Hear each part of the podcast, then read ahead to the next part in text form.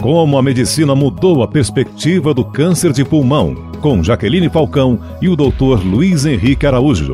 Apoio Angen, líder mundial em biotecnologia para a saúde.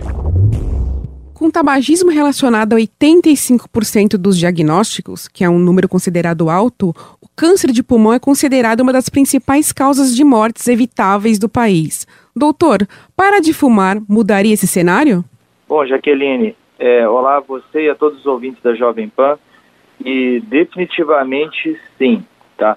É, o câncer de pulmão, na verdade, é uma doença que segue a epidemiologia do tabagismo no mundo. Então, ela praticamente não existia antes do tabagismo, no início do, do século passado, né, século XX. E aí ela vem seguindo exatamente, surgiu o tabagismo, o consumo do tabaco, né, fumado, né, e dali veio aumentando a estatística dos casos de câncer de pulmão. É, e, e, e, felizmente, com a redução do hábito do tabagismo já é, em várias regiões do mundo, é, nesses locais, tanto a incidência quanto a mortalidade por câncer de pulmão já começam a mostrar uma curva decrescente. Né? Então, definitivamente, o tabagismo é um hábito que deve ser é, evitado e, se possível, interrompido né, mundialmente.